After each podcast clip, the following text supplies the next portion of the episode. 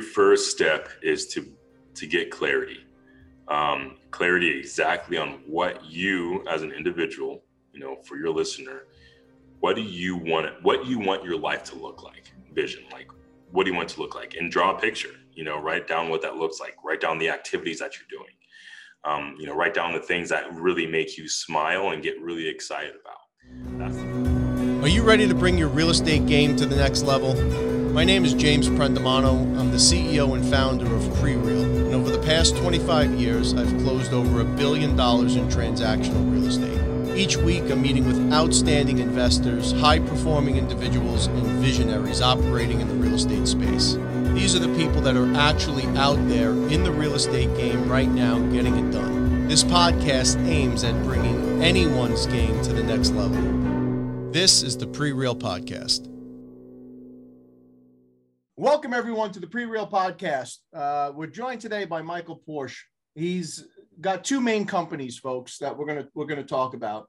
Uh, he's the owner of STR Legacies LLC, uh, which is essentially a, a consulting um, business that brings folks through the uh, the short the short stay or the, sh- the short term rentals, the Airbnbs, and coaches people up on how to acquire, find, invest in, and and make them profitable and manage them, of course. And then escape and stay, which is the management division, if you will, uh, of of his portfolio and some investor portfolio. So, Michael, thank you very much for joining us today. It's a hot topic. Excited to have you on the show. Awesome. Yeah, glad to be here, man. I'm really excited to uh, dive in. Your passion was you wanted to be a firefighter. Is that correct? That's right. That's correct. So, can you walk the audience through uh, how do you make a leap from, you know, a firefighter to a, a passion for for real estate? Yeah, yeah. Well, that's that's a pretty easy one, I guess, to answer because it's definitely my life. Um, so I will start with a little bit of background. Um, that background, and just to emphasize on what you said in regards to we're coming from a generation that believed in working, essentially coloring within the lines of what they were told. Um, and a lot of that was work working nine to five, put your money in your 401k, and and essentially work that direction, and you'll have a great life. Well, back then, the industries that were involved took care of their people really, really well. Um, not to say they don't now, but it's just more of a it was the job opportunities was a lot more there and you didn't have to work as hard in order to be home with your family um, so that had a lot to, pl- to play with it. And to add on more to that coming from my parents my uncles my grandfather like everyone essentially came from that kind of work life. You buy one house you do this you work this you know this kind of number and then you retire at 65 or 70 and you know you hope that that makes enough. But sometimes that doesn't work out. A lot of times that doesn't. So it was my dream to get back to my story um, to to be a fireman since i was a little kid. That's all i ever wanted to do. That's all i ever lived and breathed um, I, had the opportunity to make that dream come true when i turned 25 um, i worked in the 911 essentially the 911 industry in general for about 10 years and worked as a fireman for the city of san diego as a firefighter paramedic for about five um, and that was definitely a rewarding, fun, loving career. And the reason why I, I stuck with it and ran towards it was due to, in my mind, it was a job that was able to provide for my family um, and give me enough time because essentially I was only supposed to work 10 days out of the month um, and give me enough time to be with my family, to support them, um, and to have time off with them and as well invest in and, and do ministry. Um, so that was like essentially what I was really excited about for that career. I thought it was even that was considered maybe a little bit outside the box, but when I got into it, I got married, still was working fine. But then we had our first daughter. And at that point in time, we always always made a I wanted to make a decision essentially to say to give my wife the option to work. You know, um, you know, so that she could be a mother. And that was something my my mother did not have the option to do. So it was really big in my life. I wanted to make sure I gave her the option. So I worked a lot in order to support ourselves in Southern California, in, in San Diego, in order to, to, you know, essentially just to make that happen. um, to the point where I was, you know, not only that, we're also low staff, but I was working anywhere from 20 to 25 days out of a month in order to make that happen. Um, but what was bummed about that was when I got home from work, a lot of times I, I got ran, like, you know, working 24 hours. Um, but we get to these certain scenarios where I'm coming home, I sleep for five hours, and I'm giving my family, my wife and my daughter, the worst of me because I'm tired, I'm you know I'm grumpy, I'm just trying to survive. And so it, it was like this isn't. There's got to be another way. And so a friend of mine, he gave this book to me, Rich Dad Poor Dad, which a lot of people have read within the real estate community, and what kind of gave them the vision, and that's what it gave me. It gave me vision to see that you know you can get passive income from real estate and there's opportunity through there and so that started on the path of like hey there is another way and that kind of what is what was the start that got me from thinking i'm going to work my nine to five my dream job and do this until the day i die and retire um, to hey i can i can have i can have other people essentially pay pay for my lifestyle um, and for what i want where does the real estate passion come from? How do we how do we you know there's a lot of places to go there's a lot of things to do right there's a lot of hacks out there today yep. there's a lot of uh, ways to make money side hustle gary v whatever you want to call it yep, why yep. real estate and why the short-term rentals great question so i mean ultimately it, it, it the initial reason that brought me to it was more for um, I kind of fell into it as a concept that, hey, this could actually work. Um, but why I stayed with it and why it really helped and why real estate in general is because I have a very specific certain goal in mind. Um, my goal is so that I can create one cash flow to replace my expenses and replace my income. Um, two generational wealth so I can build upon wealth and multiply it through loans and through real estate that I can utilize for other vehicles. Um, and so these like really essentially real estate and short-term rentals are just one of the best vehicles that allow me to do that um, especially with what can be paired with them so I had the envision, the original idea was to combine business and real estate together. My first whack at that was assisted living. And assisted living probably still is a good vehicle, especially in this um, in this season of life of where we are as a, an economy, a, a people group, everything. Um, but it was something that I just really didn't enjoy. I got into it for about a year and a half. Um, you know, we did really well with you know both of the units that we bought. Um, but it was just draining and it wasn't fun. And it's heavy. Assisted it's very heavy. heavy. Yeah. Very heavy. Yeah.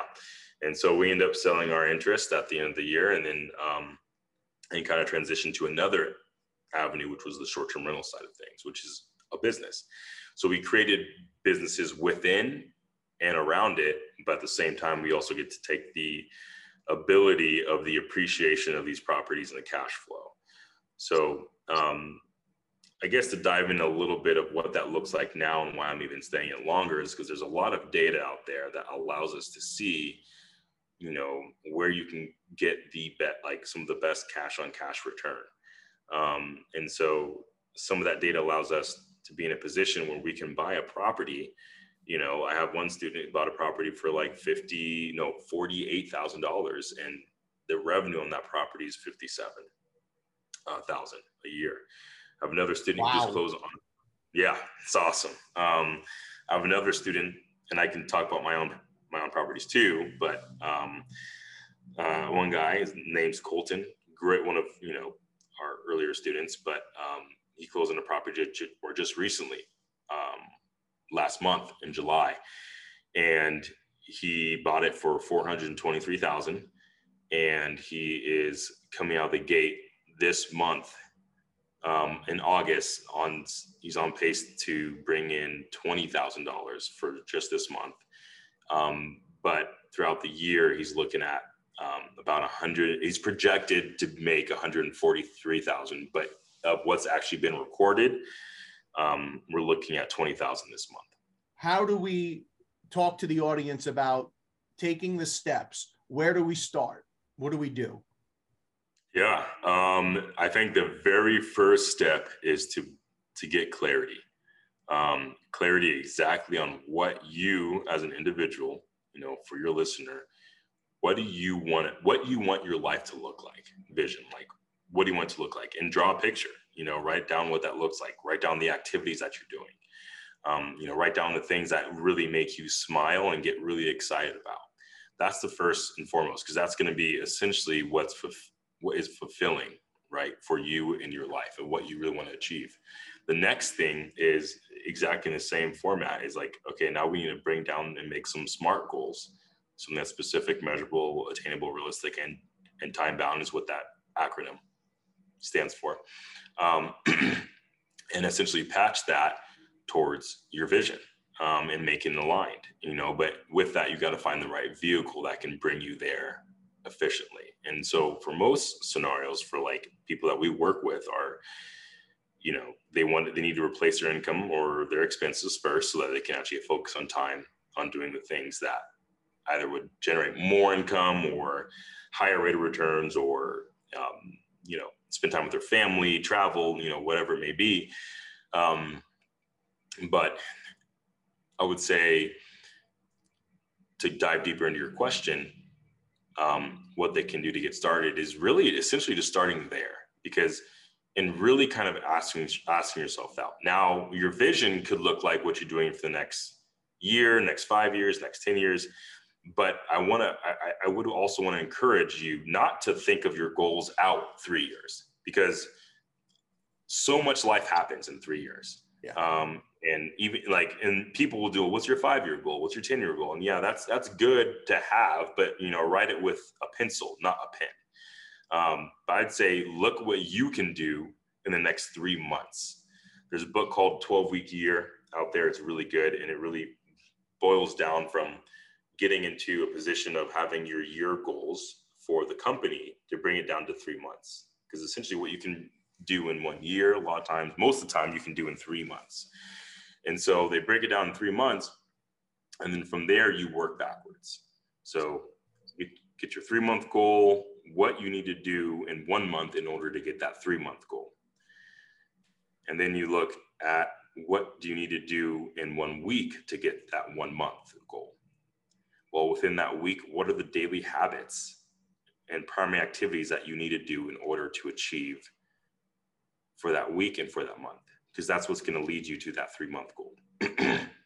and so breaking that down, working backwards is I'd say essentially the best way. And if it's short term rentals is a, is a vehicle um, and real estate is a vehicle in order to help, you know, get there, essentially you have to plan it out and be realistic, write down numbers. You have to measure yourself. If you're not measuring and inspecting what you expect to happen, it's not going to go well.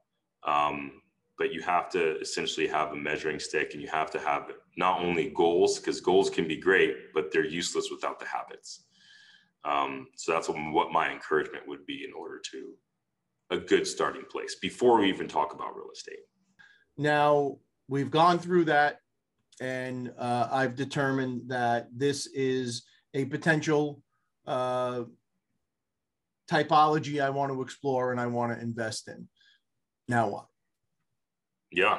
Um, before diving into answering that question, I do want to emphasize your remarks about coaching. Um, hands down, like, and I say it this way because some people will get, you know, weird ears when they hear coaching, right? And they'll think it's a scam or this or that, or maybe they do believe in it, but they had bad experiences.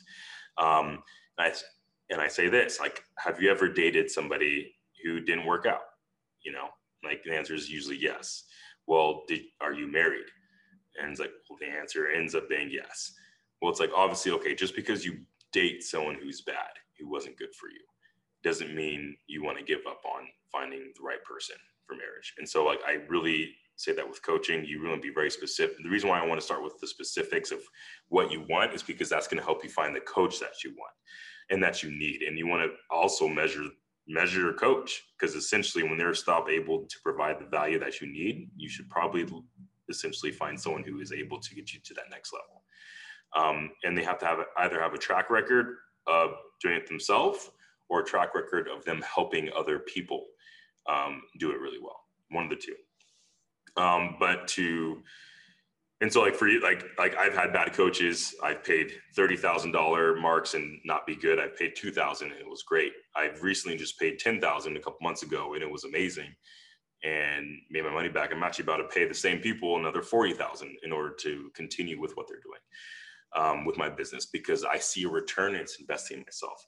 Now to go to your question um, for the found out yes short-term rentals real estate is a good market to dive into. Then i would say at that point in time you're because real estate is so diverse um, even in the short-term rental space you need to find the vehicles that's going to get you there um, for what you need for what essentially what your resources are and what your capabilities are. So what, one of the things we do within our coaching programs we break that down and seeing like okay what are your resources that you currently have available that's easily accessible because those are the most fruitful that we can with less because um, the reality is people can get money and, and get lend money and, and if they find a right deal they can they can find money for it right? Um, but the reality is it's that's also a skill to learn and there's there's some resistance in getting to learn that skill well and learn how and learning how to do it well. And so um, so i would also I also encourage, hey, let's let's start off with the lowest hanging fruit, which is what your resources are. Let's build on that, um, and then find out what that is, and then I'd recommend, okay, now we need to look at our data in regards to what data is going to allow us to essentially find. So in our program, so it's hard to kind of differentiate someone from starting out with what I know versus you know starting out with if they don't have access to what I have access to, for you know, for example. Um, but because you hear a lot of people say, you know, and you and you hear them say, "Oh, go invest in you know the Smoky Mountains or in Broken Bow or in Miami or in you know Kissimmee," and all these places, to be honest, are really oversaturated, and the returns aren't that great if you're just going to buy a normal property that everyone else has out there. It's just not going to it's not going to give you the returns you like. Um, but for me, I would say, okay, knowing what I know and knowing what I teach, once you have that established, go and find data. We have access to data within our program, but go and find data to where you can, you know, essentially go into these markets and analyze these markets, learn how to analyze, you know, these markets, and then analyze the properties to find um, which is really that's the number one skill that's going to really help you out. And i know that's a lot and it's kind of like just really bunched in there but that's the number one skill that's going to really help you out in regards to finding a good property to um, essentially accomplish that goal in the short-term rental space. Because it all starts the number one thing that's going to cause in terms of like your most revenue is location. Um, after location then it goes into the type of product you have you know? So how many people it sleeps right? So the more people it sleeps typically um, the more revenue you can generate. Then after that it's the bedroom count. Then it goes into the amenities you know what kind of amenities and stuff. Then it goes into the packaging and the lighting and you know um, the paint and making it look modern or pretty or whatever that what, whatever reason people are visiting that location for um, but it first starts with the location. If you can get the location right, then that's that's I'd say you're 80% there. What what should the market have? What should we be looking for when we're we're saying is this a good Airbnb market or not? Or short a- short-term rental. I know it's not Airbnb is not the always end all term, but yeah, where, yeah. where should we be looking? Yeah, totally know what you mean. Um, I'd say that's a great question to ask. Um, so we essentially look on three factors, and those three factors are areas that were has high demand, um, high revenue growth, and high cash on cash return. So typically, how would you know, right? Like you're not really knowing like off the bat of how to get markets like that. Just present it to you. So where do you go to find that? Um, well, we like to call these like Disneyland properties, you know, by the way, because Disneyland does a really good job at creating that. They create demand to sell certain things. They create revenue growth by adding on new attractions every year. And they have a high cash on cash return because the value of one person entering that that place, that you know, or a, a or a Disneyland is not however much the ticket costs.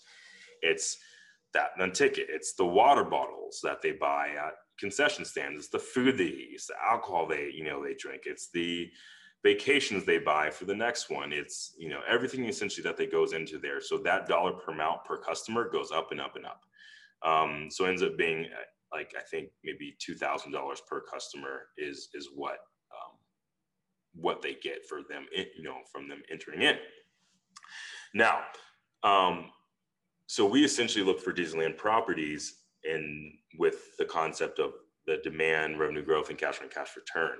Now, what we've seen in the areas of which um, that all these places we invest in have in common is that one, they're drivable. They're drivable to another large area of people. Um, and two, to be honest, some of these best markets haven't haven't been places where you can necessarily fly into all the time, um, but there's a reason why they go there. So it's usually a lot more known to the local people, um, but not so much known to people across the United States. And so, different things that we've seen is like horse racetracks is one. Um, we've seen like you know venues like the one in Ohio is is by like the reason why it attracts so many people and has strong demand is because there's um uh, Cedar Point or something of that nature. It's like a place you go visit, carnival, that kind of thing. There's some sort of attraction, right? Um, there's a reason why people. There's a, an, another one is um, skiing and and snowboarding. So it's we built. There's some places that are well known locally, but not necessarily across the United States. Um, so there's always these little reasons why people will go vacation. Now it's it's a it's a double-edged sword because you know typically the reason why you get such high demand in those numbers is because there's an attraction or something local like uh, even like Joshua you know Joshua Park which you've probably heard about um, but these like national parks where people like to stay in these areas but the reason they get high demand, high revenue growth, and high cash on cash return is because there's not a whole bunch of industries there providing jobs for people. So families aren't moving there, driving those homes and those costs up, which double-edged sword because one, you're not paying as much for a home, a single family home, but at the same time, there's also not a whole lot of security if something were to happen to that, say one thing that is causing that demand to go up which is a risk you have to weigh out and willing to take or not. Um, but all these other areas, they're they're traveling there to for something specific. Like on the horse track races, I mean, one of my guys, the re- that's where he invested, and it's he's getting twenty thousand dollars this month because of that very fact, because it's a high demand season for that. Wow. Um, so that's what we've seen to be probably the most valuable areas. And, and you, does your course uh, offer um, or your coaching offer like models and calculators and ways to to kind of back your way in to really hone in on this? Do you guys go that far?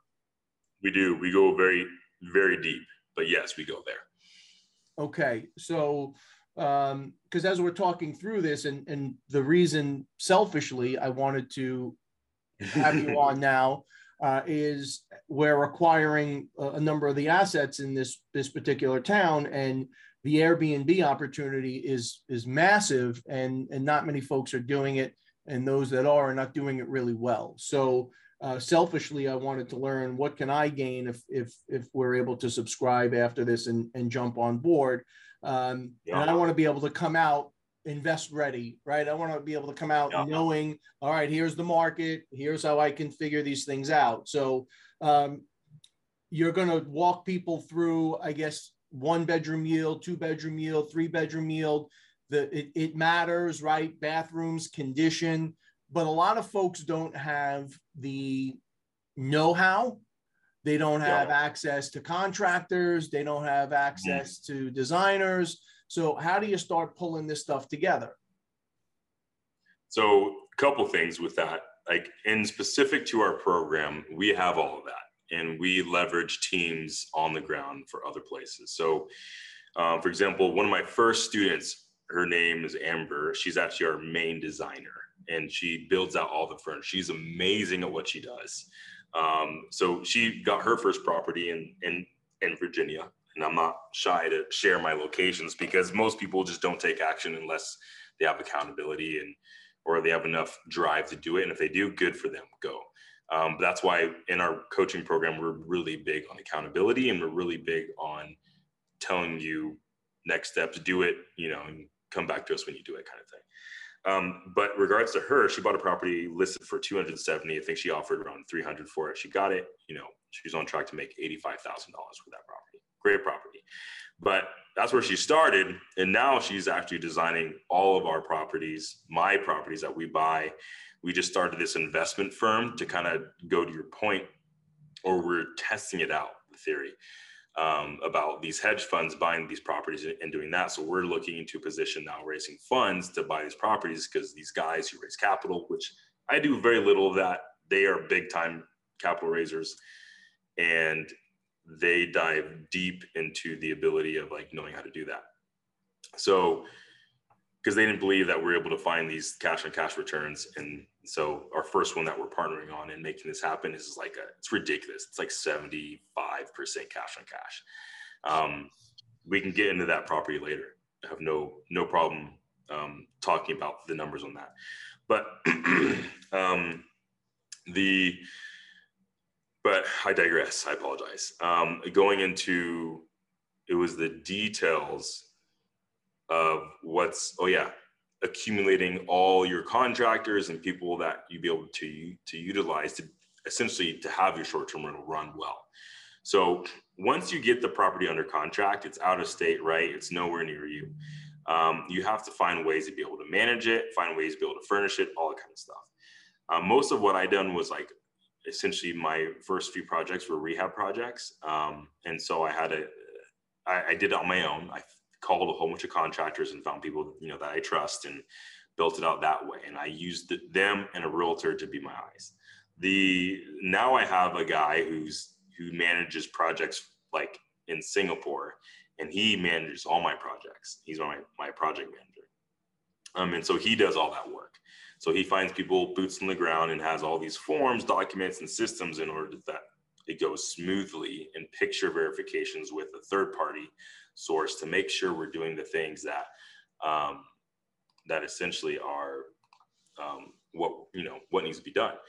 Um, the next part of that is we have designers virtually come in, take pictures, do video walkthroughs from people on the ground, and they build out furniture with Amber. Amber designs it. She sources it from like five to 10 different, you know, places that she can order it, make sure it gets all ordered in one week and gets it delivered there. I have contractors on the ground. Usually the best ones are stagers, but they're also costly. Um, you can fly down near, you know, there yourself and set it up, but stagers, they'll cost anywhere from a thousand to 2000 bucks. You can get furniture movers and get a design template with PDFs and have those furniture movers do it all for 400 bucks. I've done that too. Um, so, you know, I've done both. Um, I'd say one's cheaper, but one's a lot more efficient. um, you know, and sometimes you're going into these markets, speed is key. So you want to like if you go one week longer or two weeks longer, that could be anywhere from 500 to 5,000 bucks that you lost um, because you don't have it on the market. Um, so those are the little things that we have in terms of like ma- making these deals happen. It's just by networking on the ground. But there are so many other things to consider too. Is when you're purchasing that property, when's the high seasonality so you can get most of your money back, right? When do you need to start advertising that property of when people book? Because some people will book 30 days or or within a week of that like or some people will book 140 days in advance mm. well the markets that do that you need to make sure you're marketing it 140 days to capture that bulk of people who are doing. And so just to give you an example the property that we're working on right now we have under contract and you know we're getting it all set up to close on. Well their high season is in january. They're projected to make $23000 in january 20 $2,000 in February and so on. Um, so as you can tell, it's probably it's either a high winter market or it's uh, for the you know for the reason to escape winter or for the reason of skiing and snowing. It's either one of those two. Usually, what produces that amount during January, because most places don't produce that. Um, so one of the things that we have to do for that that property, I said 140. I think this one they they do about four months in advance is when 50% of the people will book for that market. Wow. Um, so we have to be working with our virtual designer and stager to have that property advertised next month, even though we won't have any furniture in it. We won't have, um, it won't be done with rehab yet. We'll probably just be getting close to closing on that property. Um, but we have a virtual team coming in so that we can start listing it on Airbnb before we even close it on the property because we want to make sure we are capturing that bulk because if we don't capture that that means we're losing out on that on that money. So we're capturing january starting in september because that's when the average person will book for that market. So those are things to consider when you're entering these markets not just the people you have on the ground but it's why are people going? When do they book? How do they book? Um, what platforms are they normally going on? So all these things are little things to consider. And you're you're able to handle all i mean do you go that far? Like if if you know we had assets and we said hey michael we're not in this this business um how far do you go? Will you handle the whole the whole thing here? Obviously the fees are commensurate but is that something sure. you do?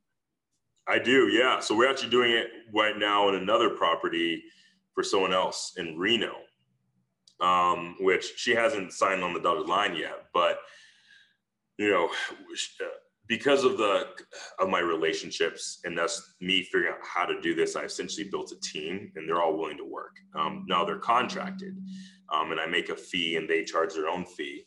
Um, but through connecting through me, I, I essentially give them, I hand them over to you. Um, and then they will go and essentially build all that out um, gives you quotes, gives you ideas. And because they work hand in hand with me, they know kind of the expectations of what people are going to make or what they're going to do or what they need. Um, because they've done it on our properties and they've done it on my students' properties. So it's like they kind of know the drill. So now, like, we're looking to expand our management company into these markets that we, we want to get into. So um, that can provide higher rates of returns so now we're working with different homeowners and people who are wanting to manage or do stuff down there. We're looking essentially to find these people and partner with them and we're helping you know giving them a discount at least on the management side just to enter in that market but they'll use our services for the furniture building and um, you know designing it um, rehabbing it everything um, even if they're local there, but they're using our guy who's not local, but he knows how to get the job done. Do you guys get involved and do you touch on uh, the arbitrage opportunities at all where folks are, are leasing and then, you know? Yeah, I mean, I don't necessarily, that's not my focus. Would I take one up? Sure. But I don't only because I believe in actually helping people. And I don't mean that in a bad way. Arbitrage people are great. They're, they're doing a service. Um, but there's two things. I believe in homeownership.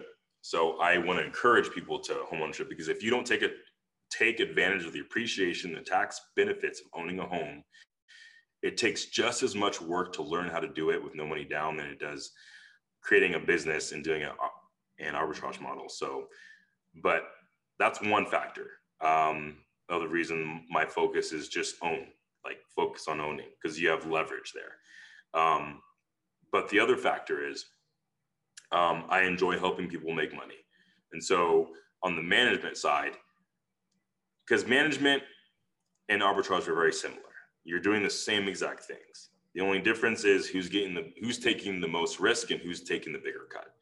Um, so obviously, the person taking the most risk is taking the bigger cut. So some people, great, hey, I want a stable, long-term tenant.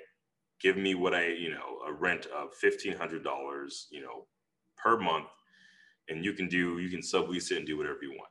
So that's the arbitrage model where that guy will come in and arbitrage it. They pay him fifteen hundred dollars and they rent it out on short term rental it for Airbnb. That's great, um, but they're taking most of the risk and they're also they're also um, you know taking more of the money. But for me, I like to educate. I like to prepare. I like to equip people. Hey, if you want to make this money, you can. You're taking the risk in doing it, which I think is worth it. Life is nothing but risk. You know, being alive is a risk. So I say do it.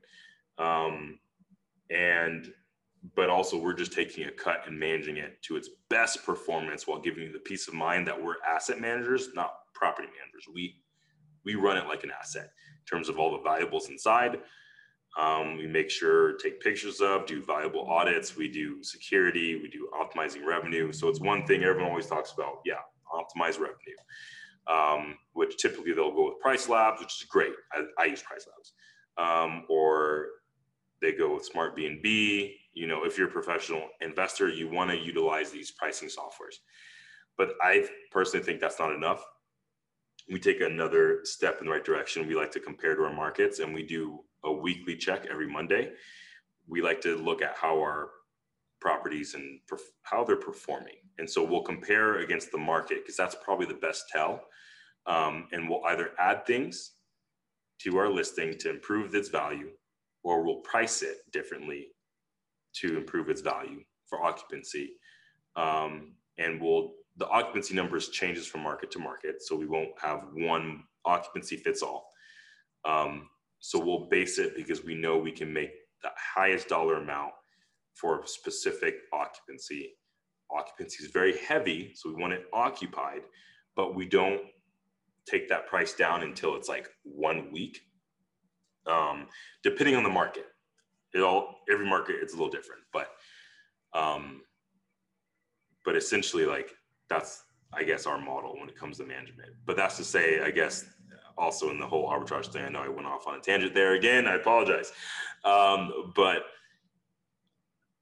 my my focus is essentially um, either helping people make money, is what my point was, or helping them own. And arbitrage is it helps one person make money, which is fine. It's a business. Um, but it's it's something that we kind of shy away from. How impactful has it been? Uh, where do you see this going? Are you guys keeping an eye on this stuff as it's rolling out from city to city? Absolutely, yeah. So one of the things we love doing is we love investing with places that already have restrictions, especially if they've had a long history of being a vacation market, because then it usually doesn't change much. There's mm. they already have their thoughts in place, and if you can get a permit, then great. Um, another thing to do is focus on zoning. Um, you know, if you're in a commercial or mixed use, you know, zoning, you can operate a business. And short-term rental, hotel, that, that's a business. You should get a license for it. And so you're protected in those areas when you already know the rules to play. The places to be wary of is the places that are new to this and don't have rules established. Um, and so what you want to do before going in there is you want to call the city or call the county, whatever governing entity is over that area, and you want to ask them, hey, can I have in writing your restrictions when it comes to short-term rentals, tourism, um, lodging, whatever. And you find out if they have anything written. A lot of times they don't have things written in these newer markets. Um, sometimes they do. So once you know the rules you can play by, that's when you know how to make how to really make good money. But if they don't have any rules, you should be wary, but you can still make good money for time. Um, you know, and so and you want to see it written because I've, I've, I've, I've even gone, gone to cities and they say, yeah, we don't allow short-term rentals in R1 zoning areas. I'm like, great. Can I see your zoning and your written rules on that? And they didn't really, it, the language was there to a degree, but it didn't specifically say you can't do this activity in, in an R1 zoned area. So for that very reason, I took the risk and I can, I can say, because if they ever if the city went against us in any way, shape, or form, um, you know, and this is me pushing the envelope a little bit, hold up in court, it's very difficult to enforce something that you don't have specifically written. If it's not written, you can't enforce it. Doesn't mean it can't change. And I and I think the local, the more local it gets, the harder it is. But HOAs will have something in writing. I stay away from HOAs. Well, not I'll stay away from HOAs. I stay away from condo HOAs because condos can change the dime of a hat unless you own the majority of the condo. You don't really have essentially the control, and they're the quickest ones that can flip. Cities take a lot longer. Counties take a lot longer. Love it. Okay, um, where do we start if we're uh, have no experience and we're looking to just get started and we need some of that base core coaching? Uh, are we pointing them to STR?